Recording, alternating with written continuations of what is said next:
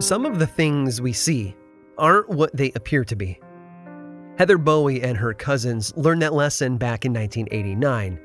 She was 11 at the time, and according to her mother Karen, it was a bright winter day. The sort of day where the sun reflects off every inch of snow, which always has a way of making dark objects like houses and trees stand out. Heather and her cousins were walking along a small country road that ran between their town and the next when they saw a dog sitting in a stream near the roadside. Well, stream might be too strong of a term. It was just a bunch of runoff, the sort that passes beneath roads through those big metal tunnels. It was a drainage ditch, basically. But kids love dogs, so Heather and the others veered off the roadside and into the snow to walk toward it. They assumed it was a local pet that had wandered a bit too far from home, so they planned to check its collar and see what they could do. But even from a distance, it looked a bit odd. To be specific, it looked too big to be a dog. They took one more step toward it and then stopped. They stopped because that's when the dog turned to look at them. And as it did so, it did something they weren't expecting. It stood up on its hind legs like a human. Obviously frightened, the girls ran home as fast as they could. Humans have always had a connection to animals. We live with them in our homes. We depend on them for food and resources. We identify with them, sometimes even treating them more like people than beasts. We speak to them, we name them, and we project human personalities on them. For thousands of years, we've treated them as if they were more than animals. But of course, that's just our imagination. If we believe the stories, though, it might be more true than we expected. As I said before, some things aren't what they appear to be. Sometimes, they're worse. I'm Aaron Mahnke, and this is Lore.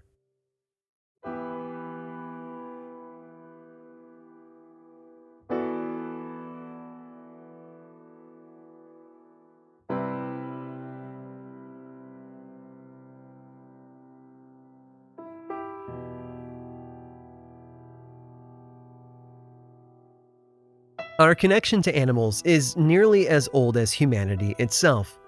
We've almost always treated them as important parts of the world around us, although different cultures have expressed that importance in a variety of ways. The common thread, though, is that animals have always helped us better understand our world. Some cultures have revered them as gods to worship. Others have seen them as valuable sacrifices to offer to whatever deity they wanted to please. In many cultures, animals have served as our companions through daily life, and in others, they've journeyed with the dead into the afterlife. Just think of what we know of ancient Egyptian culture. There were entire cults built around specific animals, like bulls and cats. Their dead were frequently buried alongside animals that held personal or spiritual significance.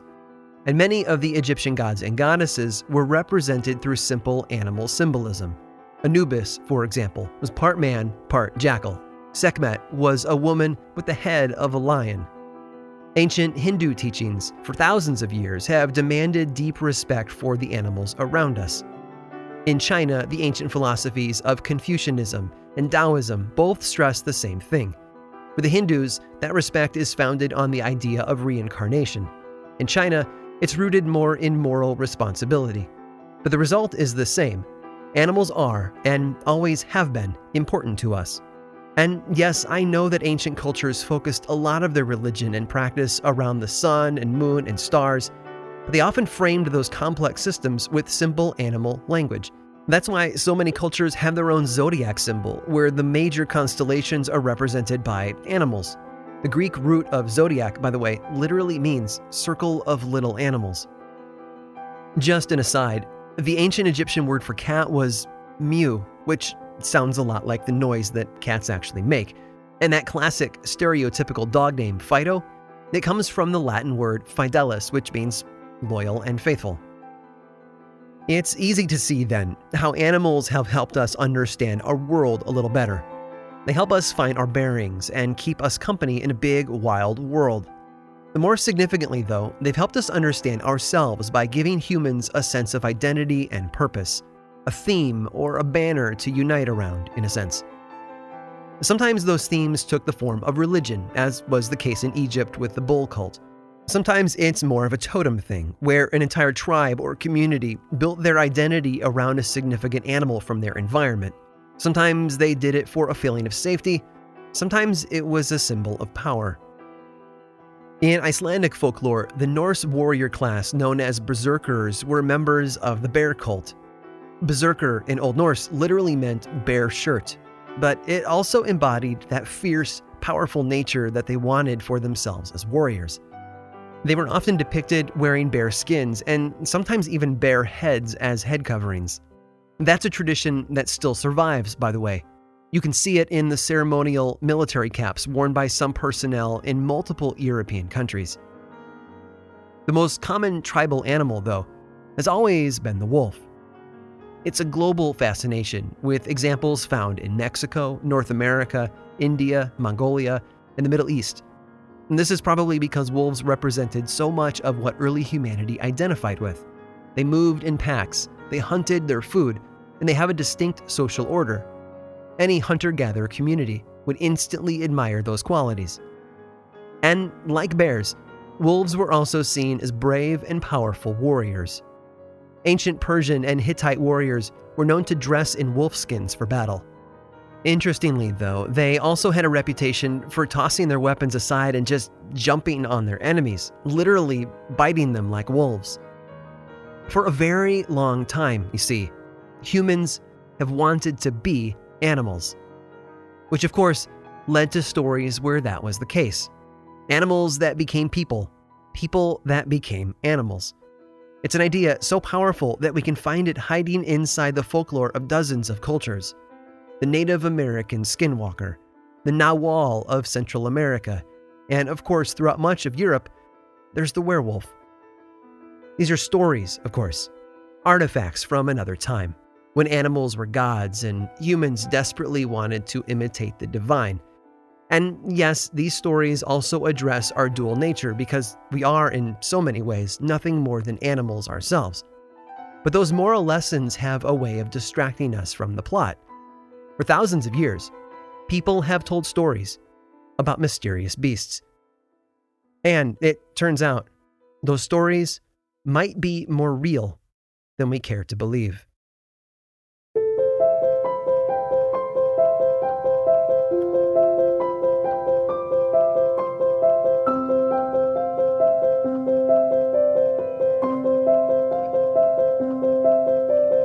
In 1989, a woman was driving along the same country road that Heather Bowie and her cousins had just walked along weeks before when they sighted that strange creature. In Lorraine Endrizzi's case, it was well after sunset, so she was doing the responsible thing and scanning the edges of her headlights for wild animals. Wisconsin has plenty of deer, after all, and deer don't mix well with windshields and front ends. Lorraine worked as a manager at one of the local bars in Elkhorn and had just wrapped up a very long, very tiring shift. All she really wanted to do was get home safely. But when she did notice something unusual, it wasn't in the periphery of her headlights. It was right in the road in front of her. Seeing it early gave her the chance to slow down and swerve to avoid hitting it, but it also helped her get a good look at it. From a distance, it looked as if there was an animal hunched low to the pavement of the oncoming lane. Its head was gently bobbing at an irregular rhythm. She couldn't tell for sure, but it almost seemed to be eating. As she slowly passed it, she claims she saw everything. It was eating, all right. Whatever it was, the creature was hunched over a pile of roadkill, pulling big chunks of flesh off the dead animal. Lorraine said she could clearly make out what appeared to be long, white fangs that protruded from a gray snout. Together with the pointed ears, she couldn't help but think of it as a wolf. The trouble was, this wolf was kneeling on the road, like a human. It's one story, I know, and stories that are born in the middle of the night after an exhausting day of work are often full of flaws. That might very well be the case here. I think we've all had moments when we've seen things that don't make sense. So Lorraine's story could just be a bit of midnight confusion, I suppose, if it wasn't for the other stories. Two years later, on Halloween night, in fact, it was Doris Gibson's turn. She was just 18 at the time and had been driving out to pick a friend up for some trick or treating back in town. Like Lorraine before her, she was driving that same stretch of country road, named for the old Bray family farm that it passed. According to the story Doris later told to a local reporter, she'd briefly taken her eyes off the road to switch channels on the radio when she felt the car lurch. It was as if, she said, she'd run something over. Frightened by the possibility of what had just happened, she stopped her car put it in park, and then got out for a look. Doris, it seems, wasn't a big horror movie fan, because anyone who knows anything about horror films knows that you never, ever get out of the car. Ever. Still, there wasn't a scratch on her car. The bumper was spotless. There was no sign of blood or fur or anything else that might hint at fresh roadkill. And even more convincing, there was nothing on the road no dead animal, no unlucky farmer out for an evening walk, not even a pothole. There was no clue anywhere that could explain the bump she'd felt. She was about to turn and head back to her car when movement caught her attention. There was something in the trees and shadows along the roadside. According to her, it was a large figure that stood upright like a man, but seemed hairy and very muscular, which, as you might imagine, was a pretty shocking thing to see on a dark, lonely country road. So Doris did the smart thing and bolted for her car door. As she did, this thing, whatever it was, chased after her. Doris said she could hear the heavy thud of the creature's feet on the pavement behind her and the sound of the deep, panting breaths. Thankfully, she managed to get into the car and shifted quickly back into drive. But as she pulled away, she felt her car shudder once more. When she looked in the rearview mirror, all she could see was the dark silhouette of the creature filling her back window. It had jumped onto the trunk. Whatever her attacker was, she claims that it fell off once she got her car moving quickly enough, but she wasn't willing to stop for another look. She did, however, continue on to her friend's house, and eventually they both headed back to town for some Halloween fun. Later that night, on her way back along Bray Road to drop her friend back off at home, Doris swears she saw the figure one more time.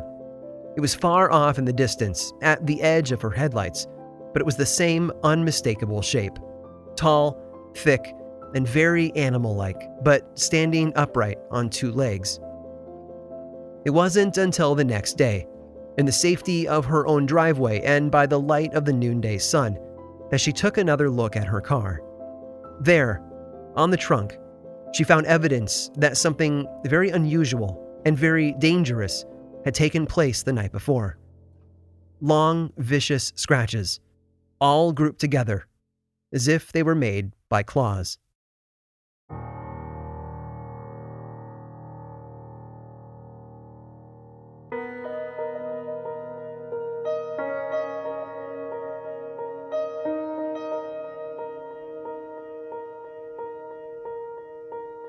This is the point in the story where you're probably expecting me to clarify what the creature was. All of the physical descriptions certainly point toward the folklore regarding werewolves, but almost no one in Elkhorn made that connection. Maybe that's because there were never any stories of humans transforming into the monster. Or perhaps it's because the sightings weren't limited to full moon nights. In the end, whatever it might have been, the people of the area took to calling it the Beast of Bray Road but there were other theories, of course. One common suggestion was rooted in the Native American folklore about a giant wolf known as the Shunka Warakin, which was described as sort of a hybrid between a wolf and a coyote. Others have made comparisons to the Inuit stories of the Amarok or the Waheela, both of which were enormous, monstrous wolves. But honestly, there are far too many human characteristics attributed to the Bray Road creature to make the comparison stick. And that's without taking into account the additional sightings, because Lorraine and Doris weren't the only witnesses to see something strange along that stretch of country road. And once they spoke to a local reporter, others found the courage to come forward with their own tales. Marvin Kirschnick was one of them. According to his testimony, he had his own encounter way back in 1981, a full decade before Doris Gibson. Unlike the others, though, his sighting didn't happen in the dark. He'd been driving along Highway 11, which runs just northeast of Elkhorn, and as he approached the turnoff for Bray Road, he saw an unusual animal in the trees along the side of the road. Kershnick slowed down when he saw it and then pulled over to get a better look. The way he described it, much of the creature was obscured by the underbrush, but it was clearly wolf like. They stared at each other for a moment before the beast moved toward the car. Frightened, Kershnick drove away quickly. Five years later, in 1986, Diane Koenig was traveling in the same area, returning home after a day in nearby Burlington. From a distance, her headlights didn't give her a very clear view, so at first it just looked like a tall man was walking along the side of the road with something heavy in his arms. As she drew closer, though, all of that came into focus. According to Koenig, this man had the head of a wolf, and the heavy burden that it held in its arms turned out to be a full sized deer. Unlike Kershnick, though, Koenig didn't stop for a closer look and instead sped up, just in case the creature decided to give chase. She kept the story to herself for years out of fear that she'd be considered a lunatic. More stories flooded in. One unnamed girl told the authorities that she'd been chased up a tree by a wolf and had to stay there for over an hour while it paced around trying to find a way to climb up after her. What struck her as odd, though, was that the wolf walked around the tree on its hind legs. When she led her parents back to the tree the next day, they found large claw marks on the lower portion of the trunk. Even Scott Bray, who lived on the family farm that gave the road its name, claimed to have seen unusual things, including enormous wolf tracks on his property. Local animal control authorities were called to several homes in the area to examine and collect a large number of mutilated animal corpses. A few townsfolk tried to blame that one on satanic cults, but everyone else agreed it was just the beast of Bray Road. There was a good amount of fear in town, as you might expect, but the sightings were also creating something else that's lasted to this day a reputation. The bar where Lorraine Endrizzi worked eventually created a menu item called the Silver Bullet Special. A bakery in town started making wolf shaped cookies. Think Roswell, New Mexico, and UFO collectibles, but with wolves, and I think you'll get the idea. Even Chuck Coleman, a local state representative, got involved by using the Beast of Bray Road in his election marketing. He ran an ad that showed a man dressed up as the Beast casting his vote for Coleman. Perhaps proof of the popularity of the Bray Beast stories, Coleman won his election. Doris Gibson's encounter also seemed to have been the last sighting of the creature by travelers on Bray Road. After that, Elkhorn, Wisconsin sort of became quiet. For a while, at least. You see, in the spring of 1992, County Animal Control Officer John Fredrickson was called to a field outside of town, to the east, near Bray Road. This is a man who was used to the occasional roadkill or injured farm animal. He'd seen a lot in his career. But when he arrived at the field, he was well out of his depth. Because there, laying in the pasture, were the bodies of five horses their throats had all been slashed.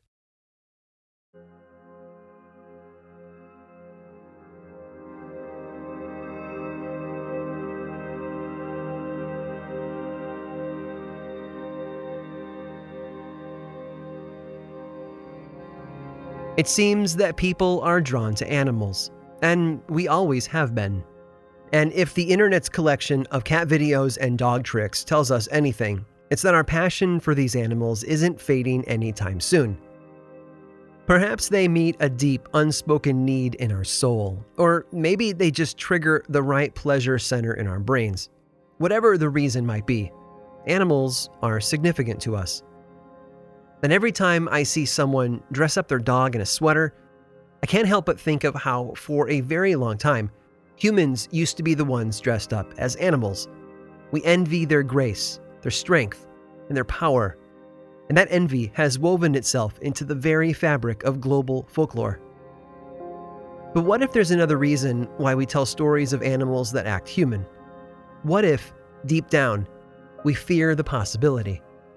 Or that our ancestors told just enough stories about human like animals that we wonder just a little.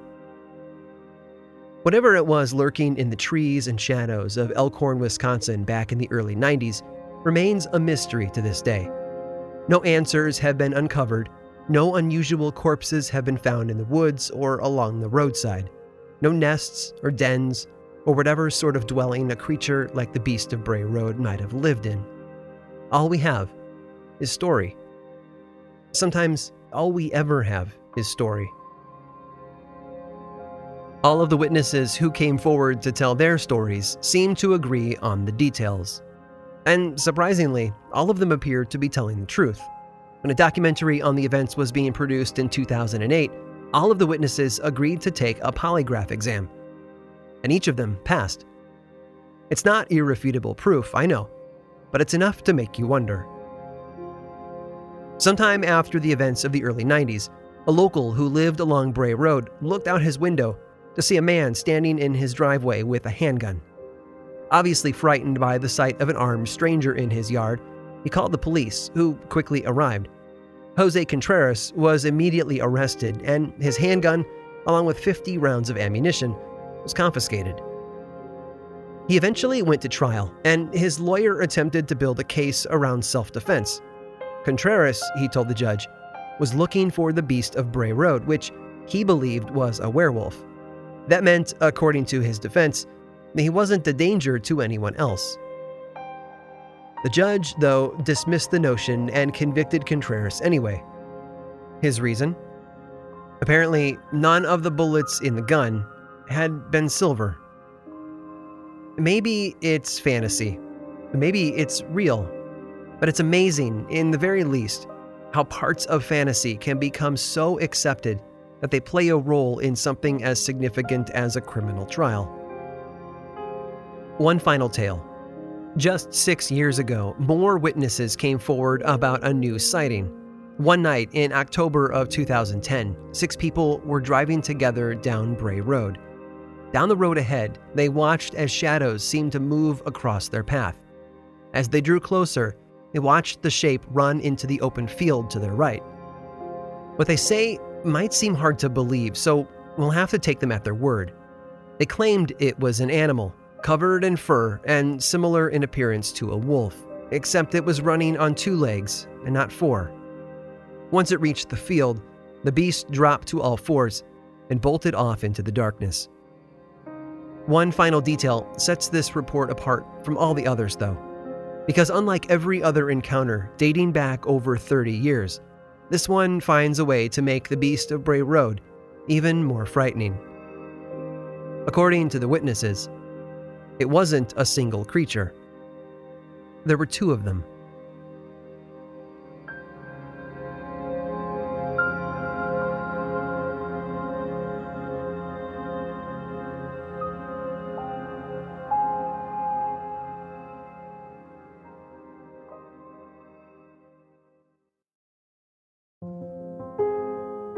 This episode of Lore was written and produced by me, Aaron Mahnke, with research help from Marset Crockett. Lore is much more than a podcast. There's a book series in bookstores around the country and online, and the second season of the Amazon Prime television show was recently released. Check them both out if you want more lore in your life. I also make two other podcasts Aaron Mahnke's Cabinet of Curiosities and Unobscured, and I think you'd enjoy both. Each one explores other areas of our dark history, ranging from bite sized episodes to season long dives into a single topic. You can learn about both of those shows and everything else going on all over in one central place theworldoflore.com slash now. And you can also follow the show on Facebook, Twitter, and Instagram. Just search for Lore Podcast, all one word, and then click that follow button. When you do, say hi. I like it when people say hi. And as always, thanks for listening.